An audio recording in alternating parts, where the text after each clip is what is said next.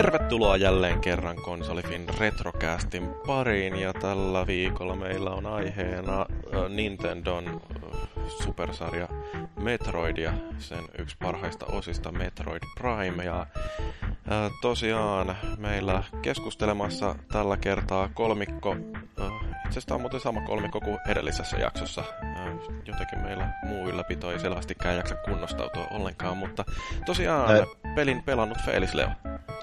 Päivää päivää. Siis mehän lähdetään liikenteeseen siitä, että Metroid Prime on maailmanhistorian paras videopeli. No se on... Ei enempää eikä vähempää. Aika vaatimattomasti lausuttu. Kyllä. Ja sitten siellä mies, jonka äänen kaikki varmasti jo tunnistaa, eli meidän kaikkien suosikki maagiset. Kyllä. On kiva taas olla mukana täällä juttelemassa. Joo. No, meillä tosiaan aiheena Metroid Prime. Um, mitäs tota niin, tää, oli siis niin kuin, ei ollut se sama kuitenkaan kuin se Super Metroid, minkä toi SPH mainitsi siellä. Vai mikä se oli niin. se? No, palautteessa taisi mainita niin. Joo. Öö, mutta niin, niin, kuten sanottu, paras peli. No, kerro nyt sitten Markus meille, minkä takia tää on paras peli ikinä? No, mä luulen, Kolmella että sanalla. Voi... kolmella sanalla, no se ei onnistu. mutta, tota, mutta jos saa vähän enemmän puhua, niin, niin, tota, niin toi Super Metroidia vuodelta 94 aika monet pitää maailmanhistorian parhana videopelinä, mutta tämä Metroid Prime oli ensimmäinen Metroidi niin kuin yhdeksään vuoteen siitä eteenpäin, että melkein täys kymmenen vuotta, ettei tullut Metroideja ollenkaan. Ja sitten tämä Metroid Prime oli vielä oli se ensimmäinen kolmiulotteinen Metroidi. Ja sitten se oli vielä ensimmäinen Japanin ulkopuolella kehitetty Metroidi. Et siinä oli paljonkin tämmöistä ihan selkeää uutuuden viehätystä. Paljon olisi voinut mennä myös vikaa, kun lähdettiin niin paljon eri raiteille, mutta... Joo, kuitenkin... kyllä. Oliko tämä sitten oli... niin kuin ennen sitä Super Metroidia niin semmoinen melkein vuosittainen tapahtuma, että miten odotettavissa tuollainen yhdeksän vuoden tauko siinä oli? Ei oikeastaan. Ei se, ei se, ei se semmoinen vuosittainen tu- on, ollut ikinä niin kuin joku Super Mario, että siinähän oli alkuperäinen Metroid, olikohan se vuodelta 88, 89, jotain sellaista. Sitten oli Game Boylle, oli Metroid 2, oliko ollut 90 tai jotain about. Ja sitten oli se Super Metroidin, mutta sitten tota, Nintendo 64 Metroidi hyppäsi kokonaan välistä, ja sitten vasta Gamecubelle vuosituhannen vaihteen jälkeen niin tuli se Metroid Prime sitten. No, mitäs toi sitten tämä kolmiulotteisuuteen hyppääminen, että sehän ei ole sellainen asia, jota täysin varauksettomasti aina ylistetään, että muistelen nyt esimerkiksi jotain ensimmäistä kertaa, kun Mario oli 3D, niin se skeptisyys oli melkoista, mutta sitten kuitenkin Nintendo siinäkin todisti, että kyllä me hommamme osataan. Joo, siis se, no lyhyesti se, se toimi se kolmiulotteinen maailma siinä kauhean hyvin. Totta kai se oli, no eteneminen on, oli periaatteessa vapaata, joo, ja, mutta oli siinä kumminkin semmoista tietynlaista putkimaisuutta. Mutta mut silti se oli kumminkin aidosti kolmiulotteinen se maailma. Ja se painotti nimenomaan enemmänkin sitä tutkimista, eikä niinkään sitä semmoista putkessa räiskimistä. Mm. Että tota se, kyllä siihen aikaan, no oikeastaan vuosituhannen vaihteen jälkeen kyllä kolmiulotteiset pelit oli siinä vaiheessa jo vakiinnuttanut asemansa. Että se oli enemmän se Nintendo 64 ja oliko se nyt eka pleikkari sitten, niin sen aikana niin oli tämmöisiä kolmiulotteisuuskompasteluja yhdessä jos toisessakin pelissä. Nyt kaiken maailman kameroiden käsittelyt ja muut tällaiset. Juu. Joo. Mutta siinä oli siinä Metroidissakin niin aika hyvin silleen äh, saatu tuotua tuossa Metroid Primeissa, niin siis se kumminkin niin sanottu vanha Metroid-tunnelma sille uuteen muotoon, että kyllä se niissä aikaisemmissakin just on sitä, että sä käyt tutkia ja käyt niinku sit samoissa paikoissa uudelleen, kun saat jotain kamaa, että sä pääst niinku etenee ja sä niinku menet sille edes takas siellä niissä kentissä. Et niinku esimerkiksi jossain Super Mariossa sä menet aina vaan yleensä eteenpäin, etenet siinä, niin, niin tossa silleen sekin, varmaan se tutkiminen on just se yksi, yksi parhaista puolista siinä sitten. Mm. Kyllä joo. No, jos puhuu tähän väliin siitä, puhuit siitä, että se tuntui Metroidilta ja siellä oli ne Metroidin ominaispiirteet, niin niin tota, se juuri oli yksi, yksi sen parhaita puolia Metroid Primeissa, koska sitä ei niinku ihan heti ajatellut, että miten ihmeessä se siirtyy kolmanteen ulottuvuuteen, mutta se siirtyy ihan täydellisesti sinne, että sieltä löytyy se palloksi muuttuminen, se... Mä en tiedä mainitaanko sitä muuten missään muualla kuin siinä alkuperäisen 80-luvun Metroidin Nintendo-pelin ohjekirjassa. Siinä mainitaan, että se pikkupalloksi muuttuminen Metroidissa, niin se on Marumari. Mulla ei se aina mieleen. Mutta kumminkin, että siinä muututaan palloksi, siellä on ohjukset, jääsäteitä, aaltosäteitä, hyppysaappaita, ja sitten Super Metroidista se, se grappling beam, eli tämä tarttumasäde, jolla mennään niin kuin Bionic-kommandossa, heilutaan ees taas, ja et niin kuin kaikki ne, mitä, ja sitten myöskin tämä kierrehyökkäys, se screw attack, et niin kuin kaikki ne ominaisuudet, jotka niin kuin teki Metroidista Metroidin, niin ne oli saatu jollakin lailla yleisesti ottaen todella hyvin niin siihen, siihen kolmanteen ulottuvuuteenkin. Niin tota, ei ollut kyllä mikään ihan pieni saavutus, mutta ne onnistu siinä. Toi kuulostaa jotenkin sellaiselta, että jossain 2D-ympäristössä niin se pallon liikkuminen on vielä sillä kohtuu helposti ymmärrettävissä ja toteutettavissa, mutta niin, niin se, että sitten kun siirrytään 3D-näkymään, niin siinä voi ollakin monenlaista probleemia, mutta ilmeisesti ovat onnistuneet sitten Nintendon pojat, tai kuka se nyt sitten onkaan tehnyt, niin, niin toteuttaa sen niin. aika hyvin. Retro Studios on teki. Et itse asiassa onko tämä just eka Metroid, joka on niin kuin ei-japanlaisten tekemä Joo, peli. On. Joo. Juuri se. Et, juu, Et se on, onko se nyt teksasilainen se jenkkifirma justiinsa, joka sen teki, niin Joo. Mutta mut joo, siis se, sitä pallojuttua, niin enimmäkseen sitä muista... Okei, n- nyt täytyy sanoa, että saatan muistaa väärin, mutta mulla on semmoinen muistikuva, että siinä ykkösessä, siis ekassa Metroid Primeissa, että siinä sitä palloa käytettiin enemmänkin tämmöisenä pusletehtävien ratkaisussa ja niin kuin eteenpäin pääsemisessä siinä pelissä. Mutta sitten niissä jatkoosissa, että siitä käytettiin myös niin kuin niissä pomotaisteluissa jollain lailla. Eli se, että periaatteessa pomotaistelu on vähän niin kuin oma puslensa. Hmm.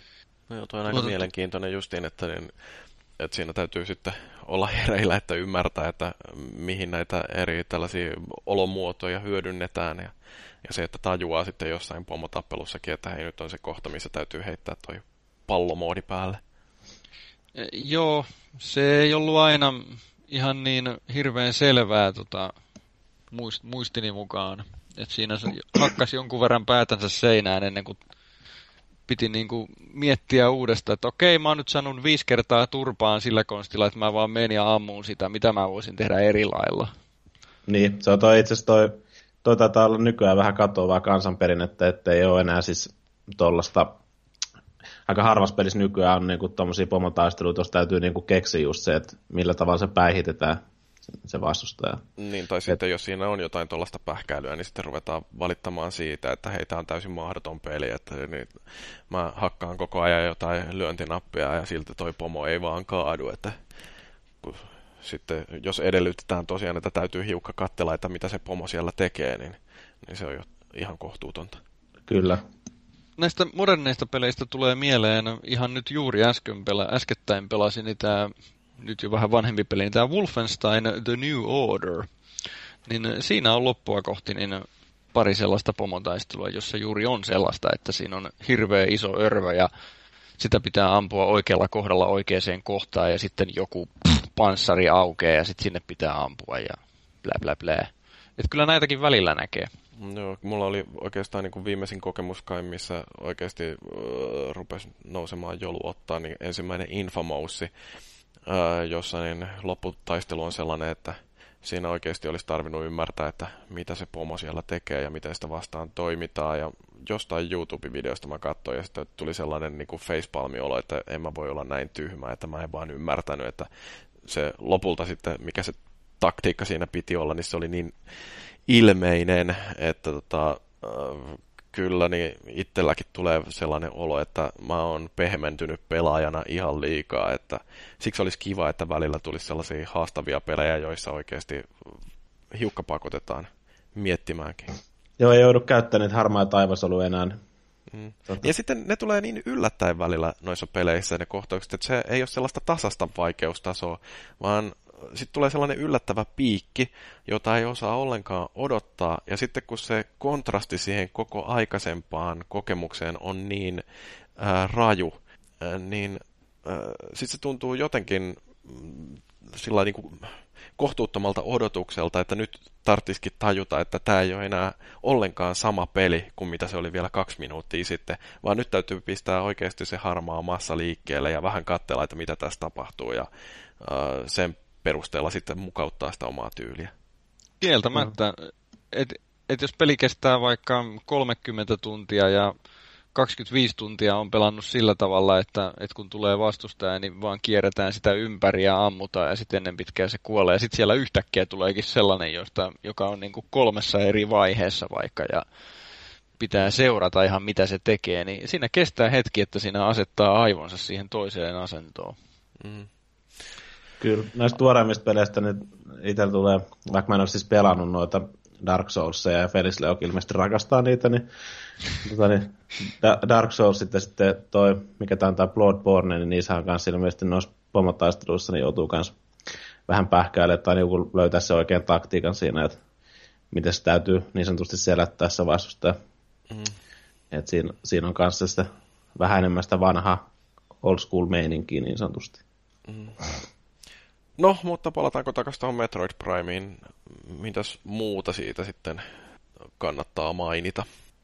No mainitaan tämmöinen tähän väliin, että, että siinä on varsinkin kun pelaa tällä alkuperäisellä Gamecubella, eikä sitähän on julkaistu myös Viille, niin kuin Metroid Prime Trilogy, hmm. mutta se alkuperäinen, niin siinä on täysin poikkeuksellinen se ohjaus. Eli siinä pelataan ihan normaalisti padilla, mutta kun tämä, se ohjaus oli yksi syy siihen, minkä takia sanottiin, että se ei ole first person shooter, vaan se on first person adventure.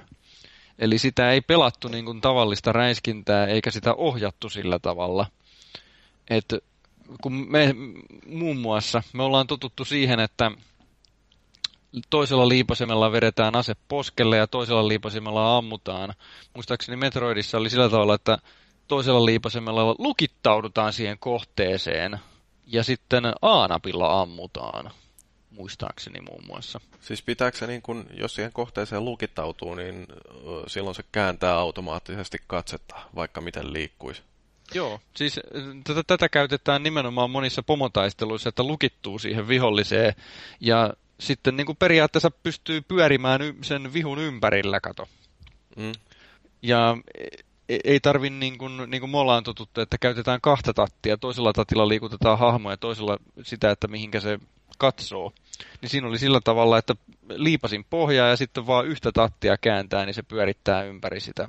Toi on jännä, siis mun kokemukseni tuosta Kuben ohjaimesta ei ole mitenkään kauhean laajamittaista, mutta niin, niin onko toi tehty ihan ottaen huomioon se, että kuinka hyvin niin Kubella olisi onnistunut tällainen kahdella tatilla FPS-ohjaaminen? Että I, toi... Ihan hyvin. Ei siinä niinku, siis sinänsä mitään ongelmaa olisi ollut niinku tehdä sitä perinteisempää räiskintätyyliä, mutta jos oli nyt haettu nyt sitten vaan tällainen lähestymistapa siihen. Niin kyllähän toi varmasti vaikuttaa justiin siihen, että mikä se on se pelin tuntuma ja yleinen fiilis, että äh, mitä sillä pelillä tavoitellaan sitten, että jos toi kameran käyttö tosiaan on noin, että et niin kuin enemmän FPSiin tottuneet varmaan odottaa, että itsellä on se hallinta siitä kamerasta koko ajan ja nyt sitten kun lukittaudutaan johonkin viholliseen, niin se saattaa olla jopa hiukan ärsyttävää. Mä luulen, että Nintendolla oli semmoinen ajatus, että kun Zelda Ocarina of Timeissa oli se lukittautumisjuttu, joka on siis tietysti kolmannen persoonan peli, niin mun mielestäni se tuli sieltä Metroidille. Mm. Ja sitten toinen, mitä tämän lukittautumisen ja ylipäätään se, että napin, nappien paikat oli vähän erikoisesti. Muun muassa se, että muistini mukaan Aasta ammuttiin, eikä suinkaan liipasimesta. Mm. Niin toinen sitten oli se, että kun siinä oli paljon tällaisia hyppypusleja, piti hyppiä kaiken maailman paikkoihin ja muuta, niin nehän on yleensä ensimmäisen persoonan peleissä ihan karmeita. Mutta siinä se ei ollut karmea, niin kesti vuosikausia ennen kuin tajus, mistä se johtuu, miksi se ei ole karmea. Siinä oli semmoinen toiminto, että että kun hyppää eteenpäin, niin se kamera siirtyy salavihkaa automaattisesti vähän alaspäin, jolloin näkee, niin kuin, että mihin laskeutuu paremmin.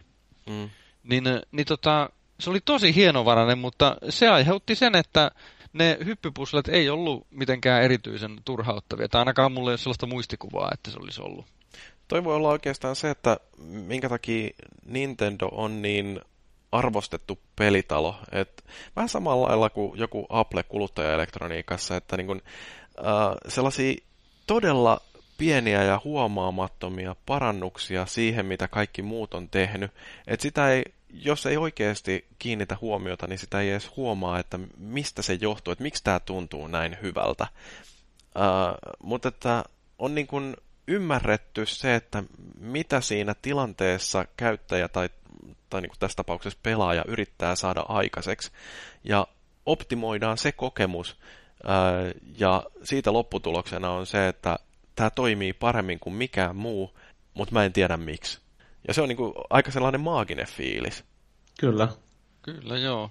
Tästä ohja- ohjauksesta muutenkin tuli vielä mieleen semmoinen, minkä mä mainitsin siinä artikkelissakin, että se ohjaus toimi täydellisesti, mutta mun mielestäni sitä ei ole oikeastaan sen jälkeen niin kuin käytetty oikeastaan missään muualla, paitsi sitten näissä muissa Metroid Prime-peleissä. Et jostain syystä se ohjaustyyli ei, ei sitten yleistynyt. Et, et se oli sitten, tuossa oli tämä FPS Call of Duty ohjaustyyli, joka sitten jäi näissä ensimmäisen persoonan peleissä mm. niin kuin vallitsevaksi.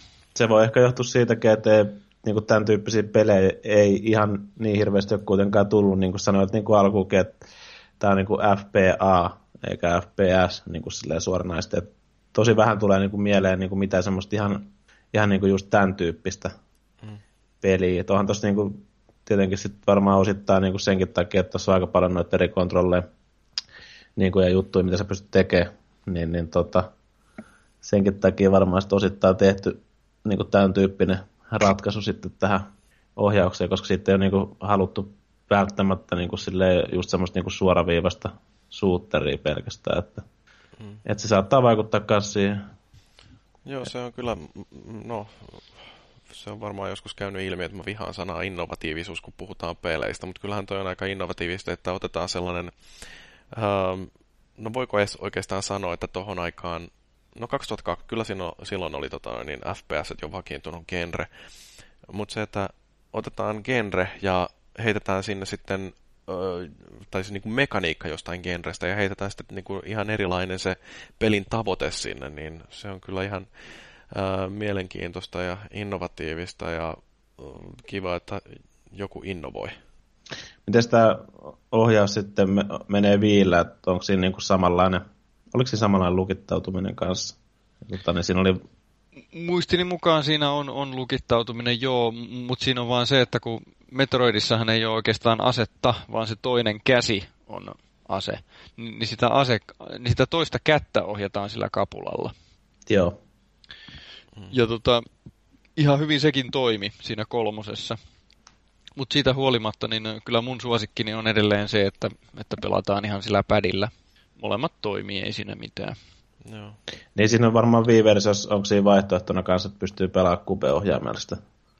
Kyllä, ainakin... kyllä muistelisin. Se taisi olla varsinkin loppuvaiheessa, rupesi olemaan aika monessa pelissä viillä sillä tavalla, että sen sai valita, että pelaako niin kuin millä ohjaustyylillä. Joo. Joo, se on kuitenkin se kapula, vaikka se äh, toimikin tenniksessä ja golfissa hyvin, niin kyllä noi perinteiset ö, äh, pelilajityypit, niin ne toimii paremmin sillä perinteisellä ohjaimella, että ei niin kuin välttämättä kannata yrittää puskea väkiste sitä uutta ohjainta kaikkiin mahdollisiin genreihin. Jos tota, tässä ei ole vielä puhuttu ollenkaan tästä Metroid Primein ulkoasusta tai äänimaailmasta, niin ei sitä nyt oikeastaan niin hirveästi ole puhumistakaan muuta kuin sillä tavalla, että kyllähän sen huomaa, että se teknologia on vanhentunut, että että tota, siinä värejä käytetään paljon ja se taiteellinen tyyli on mahtava. Se on silloin semmoisia hyönteisiä ja syvämeren kaloja ikään kuin. Siis Mut, mutta sitten tosiaan niin kuin missään, juuri missään ei ole niin kuin mitään yksityiskohtia, jos ajatellaan nykymittapuulla.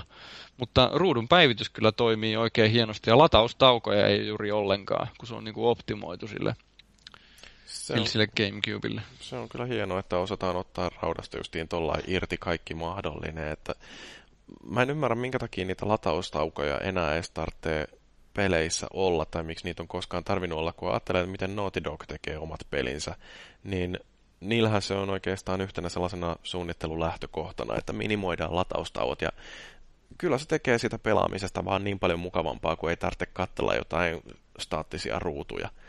Et tota, siinä saisi monet ottaa oppia. Niin se oli tuo Jack and Dexter, tai Daxterin oli silloin aikanaan, niin tota, aika kans, siis harvinainen peli siinä, että siinäkään hirveästi, vaikka se oli kohtuu avoimen maailman peli ja muuta, niin ei paljon tarvinnut latausruutuja katella. Mm. Et tota, niin, se oli sinänsä jo ihan, ihan hieno suoritus siihen aikaan. Joo, mä pelasinkin itse asiassa tuon Jack and Daxterin sen ensimmäisen tässä parinkin kertaan, kun siitä sai erilliset trofit tuolla Vitalla ja äh, PS3, niin olihan se pakko hakata molemmilla kertaalleen lävitte. Ja se on kyllä niinku yllättävän hyvin toimiva peli sekin. Hmm, pitäisikö se ottaa muuten tonne retrolistalle? Hmm. Hmm. Joo. No, mitäs muuta? Nyt taas meinattiin lähteä vähän tangentille, mutta niin, niin öö, edelleen Metroidista tässä nyt puhutaan. Joo, no puhutaan nyt Metroidista, vaikka se, että taas kerran ei ollut Metroid Primeissa niin automaattitallennusta, vaan tota, eikä checkpointteja, vaan tässä Super Metroidissa silloin 8-9 vuotta aikaisemmin, niin siellä oli erilliset save stationit, mm. jossa tallennettiin. Niin se, se lainattiin ihan sellaisenaan Metroid Primeen, eli siellä oli tietyt paikat, jossa peli tallennettiin ja sillä siisti. Että siellä pystyi seikkailemaan vaikka kaksi, kaksi tuntia ihan miten tykkäsi tehdä, tehdä kaikkea kivaa ja sitten satuit kuolemaan vahingossa johonkin monttuun ja se oli siinä. Ka- eli eli tota, se, sitä ei osannut, mä muistan itse, että sitä ei osannut ajatella vuosituhannen alkupuolella mitenkään semmosena, semmosena niin kuin se nykyään on semmoinen pain in the ass, että miksi mun tarvii tämmönen tehdä, vaan sen niin kuin, sen hyväksy osana sitä pelaamista, että kun oli pelannut sillä tavalla jonkun verran, puoli tuntia esimerkiksi, niin ihan, ihan mä huomasin itsestäni, että siinä rupesi ottaa sen karttanäkymän esille ja katsoi, että okei, missä on lähin seivipaikka, ja sitten ihan otti asiakseen mennä sinne. Siinä kesti sitten 10-15 minuuttia tai jotain. Et, et se, siitä tallentamaan menemisestä tuli semmoinen oma rutiini siihen peliin. Ja tota, on se ollut kyllä hienoa, kun nykyään ei oikeastaan tämmöisiä enää ole, että mm. kyllä se rupeaa ärsyttämään aika äkkiä, varsinkin nykyään. Kyllä. On tuo varsin, varsinkin, jos tota, niin, me, meinaa silleen lyhyemmissä sessioissa pelata peli, niin, niin toi tietenkin vaikeuttaa sitä aika lailla. Et, tota. Se tekee käytännössä mahdottomaksi sen, niin. eli peri, periaatteessa täytyy niin kuin varata vähintään aina, kun istahtaa perseelleen, niin semmoinen ehkä tunti ainakin. Joo, toi on kyllä niin kuin nykyaikana, niin sanokaa vaan pulla mössöksi, mutta kyllä tota oikeasti, uh, niin eihän se ole kivaa sellainen saman pätkän tahkoaminen uudestaan vaan sen takia, että on unohtanut tallentaa tai pahimmassa tapauksessa ei ollut mahdollista tallentaa. Niin kyllä mulla nopeasti jää sellainen peli, jossa mulla hukkuu puolitoista tuntia tehokasta peliaikaa siihen vaan, että sattuu tapahtumaan jotain katastrofaalista, niin kuin, että tipahtaa jonnekin rotkoon. Tai mm. itse asiassa mikä on vielä nykyään oikeastaan isompi ongelma kuin mitä se on ollut joskus 10-15 vuotta sitten, niin pelithän on nykyään aika perkeleen bukisia.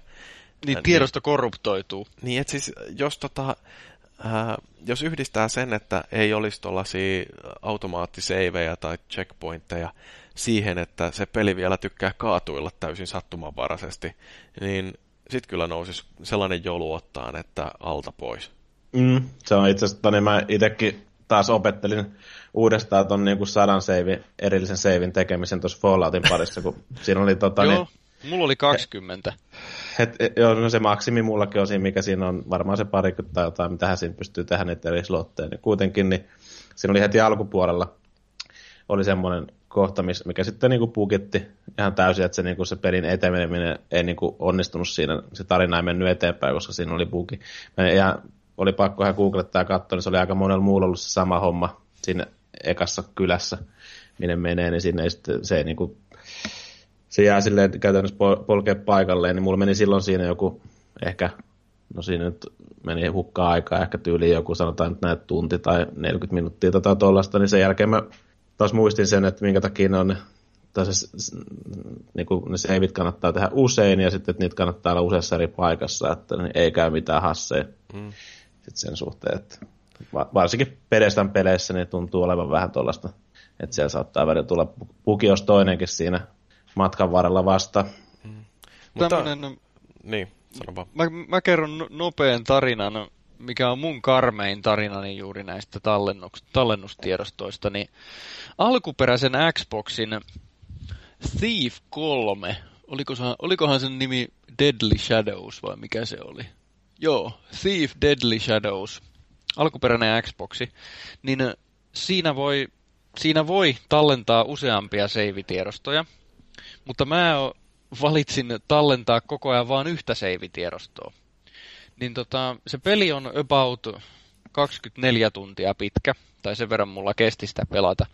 Niin se pelin viimeinen tehtävä on sellainen, että pitää hiipiä sellaisen suihkulähteen luo, ja sitten tota, siinä kannettiin mukana jotain semmoista esinettä, niin se esine piti laittaa sinne suihkulähteeseen, ja se käynnisti sen pelin loppudemon. Siinä ei ollut siis mitään pomotaistelua siinä lopussa. Niin mä, mä olin pelannut sen koko pelin käyttämällä sitä yhtä save-tiedostoa. Mä menin sen suihkulähteen viereen ja painoin, että tallenna, koska mä halusin, että se tallentaa sen niin kuin viimeiseen tilanteeseen se. Hmm. Eli mulla jäi periaatteessa yhtä nappia painamatta. Eli, eli sitä, että siihen tulee vaan, että, että put the plate on a fountain, paina A tai joku tämmönen. Niin tota, se, se jääty se ruutu siihen tallennusruutuun, piti puutata se kone, ja sitten siellä luki, lukikin, että save-tiedostosi on korruptoitunut, että ei voida käynnistää. Eli mulla meni niin kuin 23 tuntia pelaamista hukkaan, ja, se, ja mulla jäi ihan se viimeinen napinpainallus tekemättä siinä koko pelissä.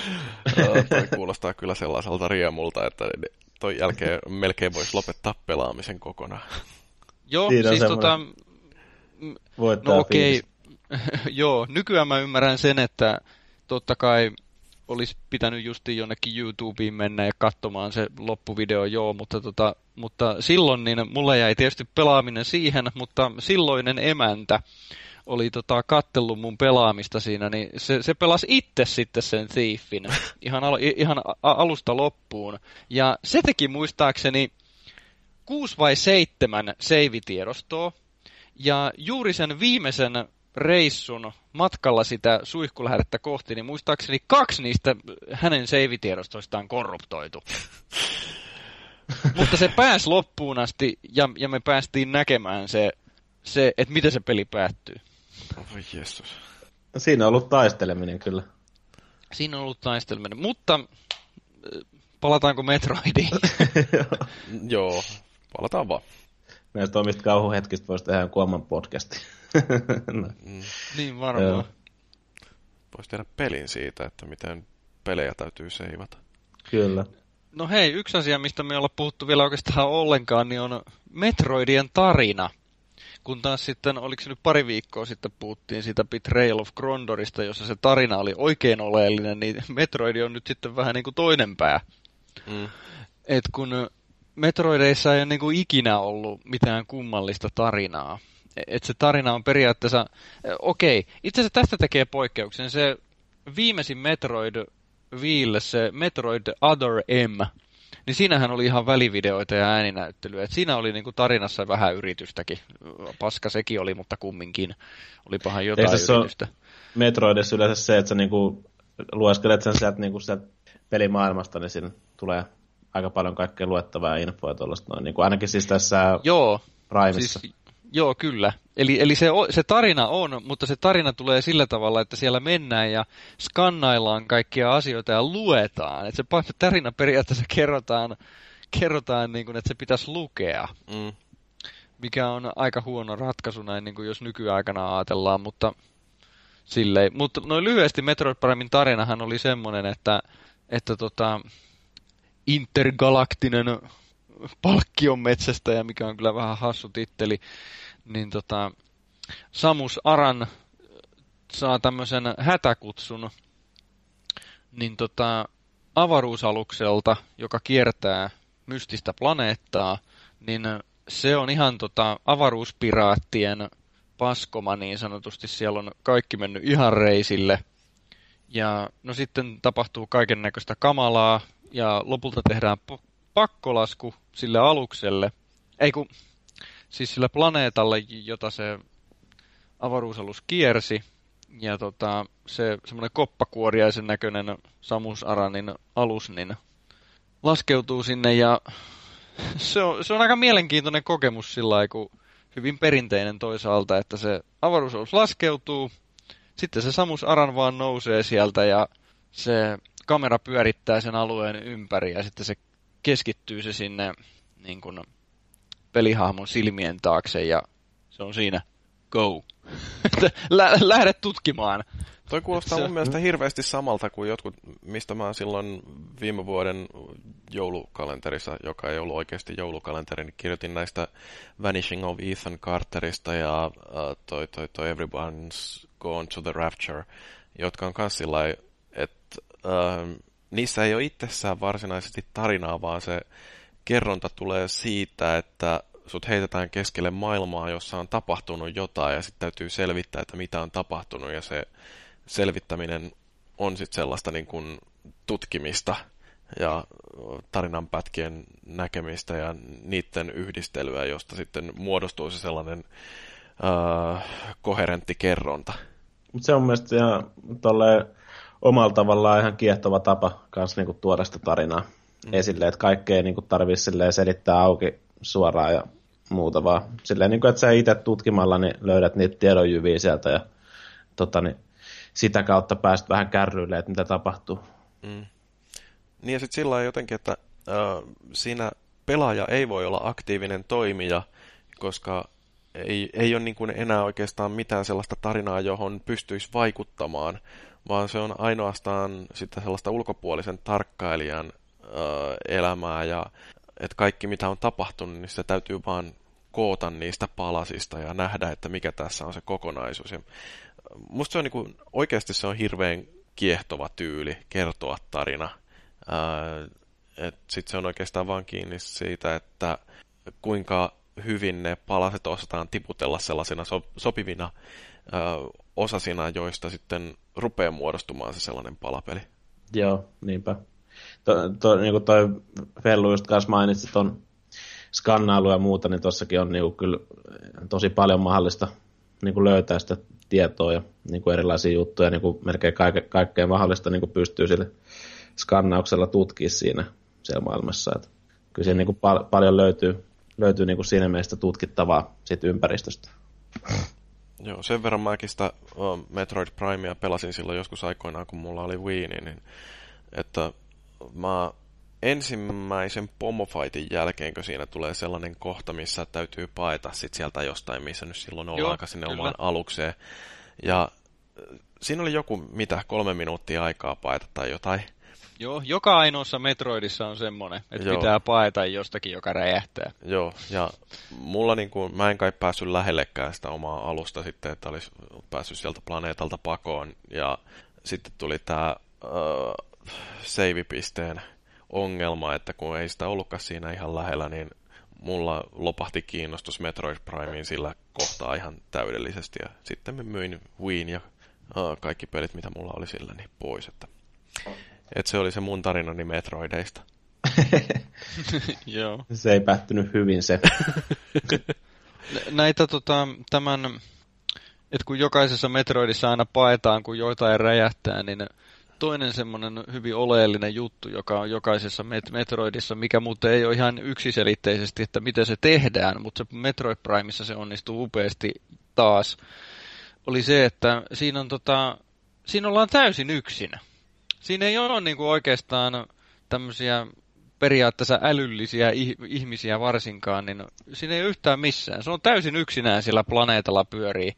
Ja tota, siinä ei ole ääninäyttelyä ollenkaan. Itse asiassa siellä on ääninäyttely. Eli tota, siellä on kaiken näköisiä älähdyksiä ja kiljumisia, jotka on tietysti ääninäytelty, mutta niin kuin semmoista oikeaa dialogia siinä ei ole ollenkaan Metroid Primeissa. Niin tota, no, nyt jos tulisi uusi Metroidi, niin mä, mä voisin vaikka vannoa, että se olisi todennäköisesti tehty tämmöisen vähän niin kuin, vähän niin kuin Master Chiefia kortaana haloissa. Eli se, että, että se keskustelisi sen oman tekoälynsä kanssa tai tietokoneensa kanssa se, se Samus Arani siinä. Ja niin kuin sillä tavalla se tarina etenisi siinä. Että se, todennäköisesti sitä ei jätettäisi enää siihen, että, että siinä ei niin kuin puhuta yhtään mitään. Mm. No siis kyllähän, just kun ajattelee näitä pari esimerkkiä, mitä mä otin, niin, niin ää, se, että niissä on ääninäyttely, niin se ei oikeastaan vähennä sitä sellaista tunnetta siitä, niin kuin, että ei ole kosketuksissa tämän maailman kanssa, koska ne kaikki videopätkät tai muut tällaiset, mitä siinä näytetään, niin kun niihin ei pysty vaikuttamaan, niin siitä tulee ehkä jopa enemmän sellainen aavemainen fiilis sillä, että, että mä voin vaan katsella näitä tällaisia läpikuultavia olentoja, jotka keskustelee keskenänsä ja ää, mikään, mitä mä teen, ei vaikuta siihen, mitä ne tekee. Joten kyllä siinä on sillä irrallaan siitä muusta maailmasta ja, ja siitä tulee se semmoinen eristäytyneisyyden fiilis. Mutta en mä niin. tiedä, puhutaanko me samasta asiasta. Kyllä joo, mutta siis tota, jos, jos siirrytään takaisin tästä eristyneisyyden tunteesta siihen tarinaan ylipäänsä, niin minä en nyt äkkiseltään ke- keksinyt, onko jossakin Metroidissa ollut, ollut hyvä tarina. Sen mä muistan, että Super Metroidissa oli ihan oikeasti tarinaa, siis semmoista draamaa siinä. No, nyt on niin vanha peli, että mä voin ehkä spoilata. Siinä on semmoinen, että toivottavasti mä nyt muistan oikein. Eli tota, pääpahis siinä Metroid, äh, Super Metroidissa on toi äiti Aivo, pahis. Mutta tota, sitten siinähän on Metroid, on se semmoinen energiaa imevä elukka. Mm. Niin, tota, niin semmoinen pieni, pieni munasta tai jostakin semmoisesta kuoriutuu. Pieni muna. pieni, pie, pieni munainen Metroid eh, niin tota, kuoriutuu. Ja se, se leimautuu siihen Samus Araniin. Ja tota, niin, niin sitten siinä on draamallinen kohtaus siinä pelin loppupuolella, kun Samus meinaa kuolla sen äitiaivon kanssa sitten, mutta se aikuiseksi kasvanut hyvä Metroid elikko tulee sieltä ja pelastaa Samus Aranin ja on, on tota, siinä on niinku oikein tämmöistä japanilaista samurai-uhrautumista ja draamaa, mu- musiikkipauhaa ja muuta, että se on niinku lähimpänä, mitä mä muistan, että Metroidissa on ollut oikeasti jotain tarinaa, semmoista niinku selkeää kerrontaa. Mm. Jos, nyt ei, jos nyt ei ajatella sitä Other Emmiä, joka on siis se uusin. Mm. No, toki on mun mielestä vähän sillä, että kun äh, puhutaan näistä pelien käsikirjoituksista, niin äh, kun siinäkin on niin erilaisia tapoja, että miten ne muodostetaan, että toisaalta äh, se hyvä käsikirjoitus voi olla se, että on se sellainen pelkästään niin kuin, äh, vahva kerronta, joka äh, se vaan niin kuin kommentoi sitä, että mikä se maailma on ja mistä kaikesta se muodostuu. Ää, ja että se niin kuin, kerronta on oikeastaan pelkästään sitä kuvailua vaan siitä, että missä sä oot. Ja sitten toisaalta voi olla semmoinen ihan niin kuin juoni, joka usein sanotaan, että se on se tarina. Uh, Mutta siis sillä niin että on jotain jännittäviä tapahtumia, joiden keskellä sitten pelaaja on. Ja mun mielestä se, niin kuin se sellainen uh, polveileva ja mahdollisesti yllättävä juoni, niin ei se ole välttämättä ollenkaan edellytys sille, etteikö tarina voisi olla hyvä. Et, um, kun ajattelee, onhan maailmankirjallisuudessakin sellaisia klassikoita, joissa kirjassa ei tapahdu yhtään mitään, ja silti se on erittäin voimallista kerrontaa. Ja pelit tarjoaa mahdollisuuden just sen takia, kun ne on interaktiivinen media, niin, niin siihen, että voidaan kertoa todella vahvasti jotain ilman, että on minkäänlaista juonta. Joo, samaa mieltä, että ne, se on ihan niin kuin, että ne, minkälaista hommaa siinä on lähdetty hakemaan, että se on lähdetty aika paljon just erilaisille raiteille, ja sullakin oli noita muutamia esimerkkejä, mitkä on vähän saman tyylisiä niin kuin tuo kerrontansa puolesta, niin kyllä mun tällaisellekin tyylille on, on ihan tilausta, että, mm. että ihan on, on. mielellään välillä pelaa tällaistakin. Mm. Yksi asia vielä, mikä pitää ehdottomasti mainita, kun puhutaan Metroidista tai puhutaan nyt vaikka Metroid Primeista nyt tähän alkuun, niin, niin tota, mä muistan, että silloin 2000-luvun alkupuolella niin lueskeli keskustelufoorumeita, muistaakseni myös konsolifinia, mutta jotain muutakin. Niin tota, siellä oli muutamia semmosia varhaisteinejä, jotka oli tota, päässeet Metroid Primein loppuun ja se peli loppuukin hyvin perinteisesti. Se nimittäin loppuu sillä tavalla, että tämä Samus Aran katsoo toimintaansa ja tota, riisuu kypäränsä, ainakin kypäränsä. Joissakin kun pelaa tarpeeksi hyvin, niin se muistaakseni riisuu muutakin siitä harniskasta pois. Lähtee housut jalasta. Ei kun... Siis tota, nyt olisi tietysti taas voinut tarkistaa, mutta kun en mu- muistanut, mutta... No, siltä varalta, että puhun, puhun väärin, niin tota, pyydän jo anteeksi. Eli, eli se, että kun Super Smash Bros. peleissähän on ollut tämä Samus Aran pelattavana, niin sillähän on se semmoinen semmoinen vaaleansininen ihonmyötäinen puku. Mm. Niin mun mielestäni se on niinku se, mikä sieltä paljastuu sinne Metroid Primeissa sieltä alta, jos pelaa, oliko se nyt sataprosenttisesti läpi. Joo, oliko sillä siinäkin on tuo tupla D-kuppi koko? No, Tosi kun, tärkeää. Kun, tota, mä, kato, kun mä en koskaan pelannut sitä sataprosenttisesti, Joo. niin mulla, mulla jäi se tota, näkemättä. Eli mä pääsin siihen vaiheeseen, että se ottaa sen kypäränsä pois päältä, päästä. Niin tota, eli tämä, tämä muista vuosituhannen alusta keskustelupalstoilta, että varhaisteinit oli saanut hepulia siitä, kun, kun tota, he ovat pelanneet kak, yli 20 tuntia peliä ja sitten yhtäkkiä ne huomaa, että ne onkin pelannut naisella koko ajan. Mm. Et kun Samu Saaren ei olekaan mies. Aivan hirvittävä. Joo, siinä vaiheessa kyllä jo, mä muistan, että konsolifinin foorumilla muistaakseni naureskeltiin, että hei, siinä on sellaisia tilanteita, että niin kun joku välähtää, niin siitä visiiristä näkyy niin kuin heijastuma, että siellä on niin kuin maskaralla meikatut naisen silmät ja sitten se ähisee ja kiljuu ihan selkeästi naisellisesti, että miten sä voit olla hämillä siitä, että se, että se onkin nainen se Samus. Mutta sitten tota, vaikka tämä niinku huvittaa sillä tavalla, niin Kyllä, mä muistan itsekin, kun joskus muinoin pääsi sen ensimmäisen Metroidin 80-luvulla tai 90-luvun alussa läpi, niin, niin tota, kyllä se jonkin sortin yllätys oli, että, että okei, mä oon pelannut koko pelin niin kuin naisella. Mm-hmm. Siis nykyään se ei ole niin kuin yhtään mikään juttu, mutta taas kerran, niin silloin se oli uusi asia. Mm. Sellainen pieni twisti siihen, niin Joo, siis nimenomaan semmoinen twisti, joka ei niinku oikeasti vaikuta yhtään mihinkään, mutta nimenomaan siinä ajassa ja jolloin se ei ollut tavallista, niin se teki vaikutuksen. No Silloin. siis mun mielestä toikin on vähän ehkä semmoinen understatementti sanoa, että se ei ollut tavallista, että kyllähän ensimmäiset oikeasti noteerattavat äh, naispuoliset pelisankarit, niin onko ennen Lara Croftia oikeastaan ollut sellaisia. Että jotenkin niin pitkän aikaa, siis sen lisäksi, että videopelit oli lasten juttu, niin ne oli myöskin miesten tai poikien, poikien juttu. juttu. Ja se, että tarinan päähenkilö osoittautuukin naiseksi, niin se on varmaan niin kuin, osittain ollut sellaista tarkoituksellista shokeraamista, että nykyään se ei oikeastaan olisi enää mikään sinänsä niin kuin juttu tuollaisessa pelissä, vaan se olisi vain niin kuin, että ajaa, että se olikin tolleen. Että kun, no kyllä toisaalta voi olla tietysti, että semmoinen lähtökohtainen oletus on, että pelin päähenkilö on mies, mutta se, että jos nyt tehtäisiin tuommoinen Metroid-peli, jossa ensimmäistä kertaa sitten paljastuukin lopussa, että se päähahmo on nainen, niin en mä usko, että se ollenkaan nostattaisi laineita samalla lailla kuin silloin joskus 20 vuotta Joo, sitten. Ei. Mä luulen, että tässä Metroidissa, niin äh, nyt jos joku tietää paremmin, niin voi korjata.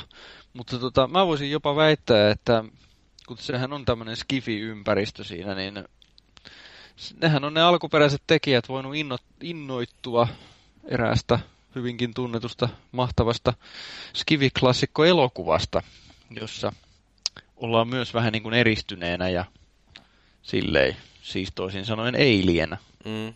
ja Ellen Ripley. Niin tota, mm. jos, jos niin kuin pitäisi veikata, että miksi siinä on nainen, niin mä melkein veikkaisin, että Alienin takia. En mm. mä tiedä, mutta mä veikkaisin. Mm, se voi olla, että siellä on ollut joku tommonen tai niin kuin lähtökohta siinä. Mm. Et, tota, ne. Joo. joo. Siinäkin on Nintendo ollut taas aikaansa edellä. Niin, no toisaalta sitten taas mä luulen, että Nintendo ja yleensäkin japanilaiset äh, firmat, niin voi olla sillä myöskin vähän äh, tone deaf, mitä se nyt onkaan, siis sillä niin kuin ei oikein pulssilla siitä, mitä maailmassa tapahtuu, että Joo. En, en yhtään ihmettelisi, että, että jos ne yrittäisi uudestaan tehdä jotain tällaista ja olisi niin kuin, että hei, kattokaa lopussa, niin kuin, että Oo, se onkin nainen se päähenkilö, niin, niin nyt ehkä voisi katsoa vähän sillä niin kuin hitaasti, että tajutteko, että me ollaan 2000-luvulla. niin, kyllä. Kieltämättä, joo. Joo, että no, mm, joltain osilta voisi sanoa, että ehkä vähän jopa vanhentunut peli. Mm.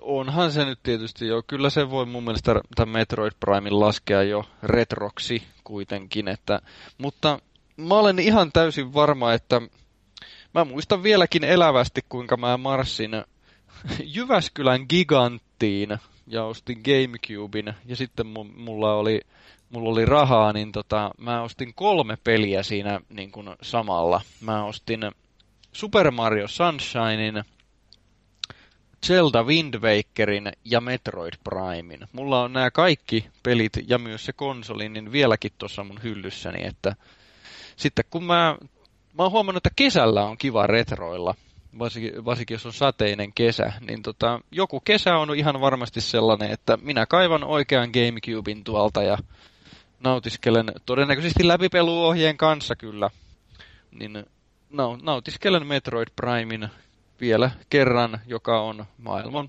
maailman historian paras videopeli. Hmm. No, näillä sanoilla varmaan voidaan lopettaa tämä keskustelu.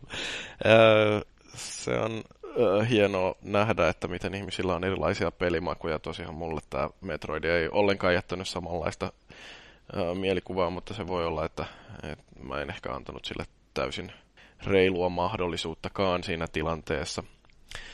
Et tota, no, Maankin, haluatko vielä jostain omista Metroidin muistoista kertoa?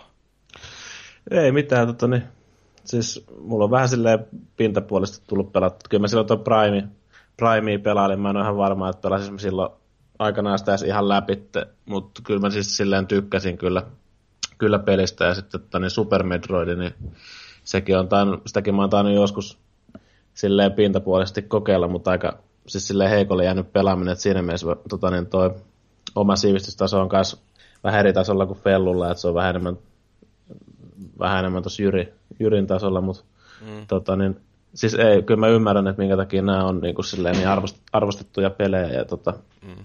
just se omanlainen kerronta ja kaikki se tutkiminen ja muu, mikä on niin kuin itselle jäänyt, jäänyt siitä mieleen, niin tota, jotain kertoo konsolifinin ylläpidon sivistyksen tasosta, että meiltä löytyy kaksi näinkin asiasta tietävää tyyppiä tänne keskustelemaan Kyllä. pelistä, Joo. joka kolmannen mielestä on videopelihistorian paras. Mutta paljon oli halukkaita, niin joutui karsiin vähän parhaat keskustelijat Niin, niin potkittiin sillä niin kuin kaikki ne, jotka oli sillä että hei, minä haluan tänä iltana päästä podcastaamaan epäinhimilliseen aikaan. Joo. No, uh, ei kai tässä kummempaa. Me saatiin tästäkin ihmeen paljon juttua aikaiseksi, vaikka mitään ei mistään tiedettykään, paitsi Markus.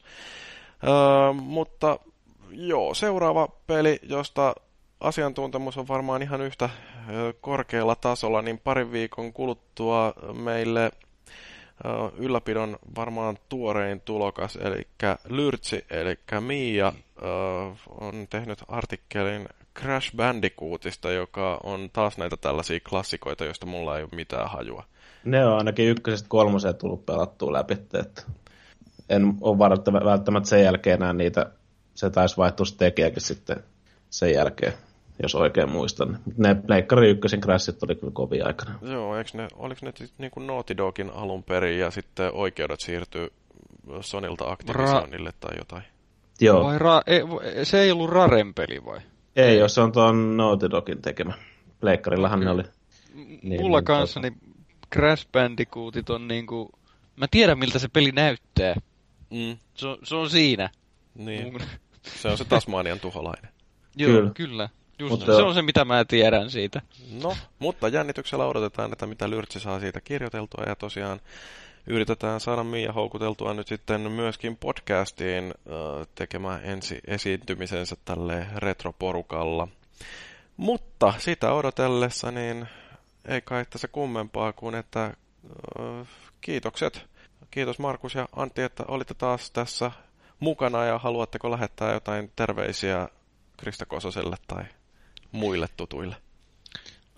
Mä lähetän terveisiä Nintendolle, että Nintendo on, oliko se nyt 2007, kun tuli se edellinen Metroid Prime, kolmannen persoonan Metroidi, niin tota, tarkoittaa sitä, että Nintendo on nyt kohta kymmenen vuotta taas istunut sen sarjansa päällä tekemättä sillä mitään järkevää, niin semmoinen terveinen Nintendolle, että myykää se vaikkapa Naughty Dogille tai ylipäätänsä Sonille se Metroid-sarjan IP, niin saataisiin niin tämä mahtisarja uudelle sukupolvelle ja vähän niin kuin uuteen nousuun. Mulla on ehkä vaan totani, semmoinen, että muistakaa välillä vähän totani, retrostellakin tai pelalla myös vanhempia pelejä. Niin muistuu vähän mieleen, että mistä se kaikki on lähtenyt liikenteeseen. Et ei pelkästään ahmita vaan näitä uutuuksia, mitä tulee markkinoille. Se pitää mielen virkeänä. Kosketelkaa vähän vanhempiakin välillä. Kyllä. Joo, no minä olen kaikkein vanhin, minä olen Jyri ja minä kiitän kaikkia kuuntelijoita siitä, että olette jälleen kerran kuunnelleet meidän Jonni joutavaa jaarittelua, varsinkin minun, joka en mistään mitään tiedä. Kahden viikon päästä pääsen jälleen todistamaan äh, tietämättömyyttäni uudemman kerran, ja tosiaan silloin keskustelussa on Crash Bandicoot, ja siihen asti voitte heitellä meille palautteita vaikka minne. Mutta ei kummempaa palataan ja kiitoksia.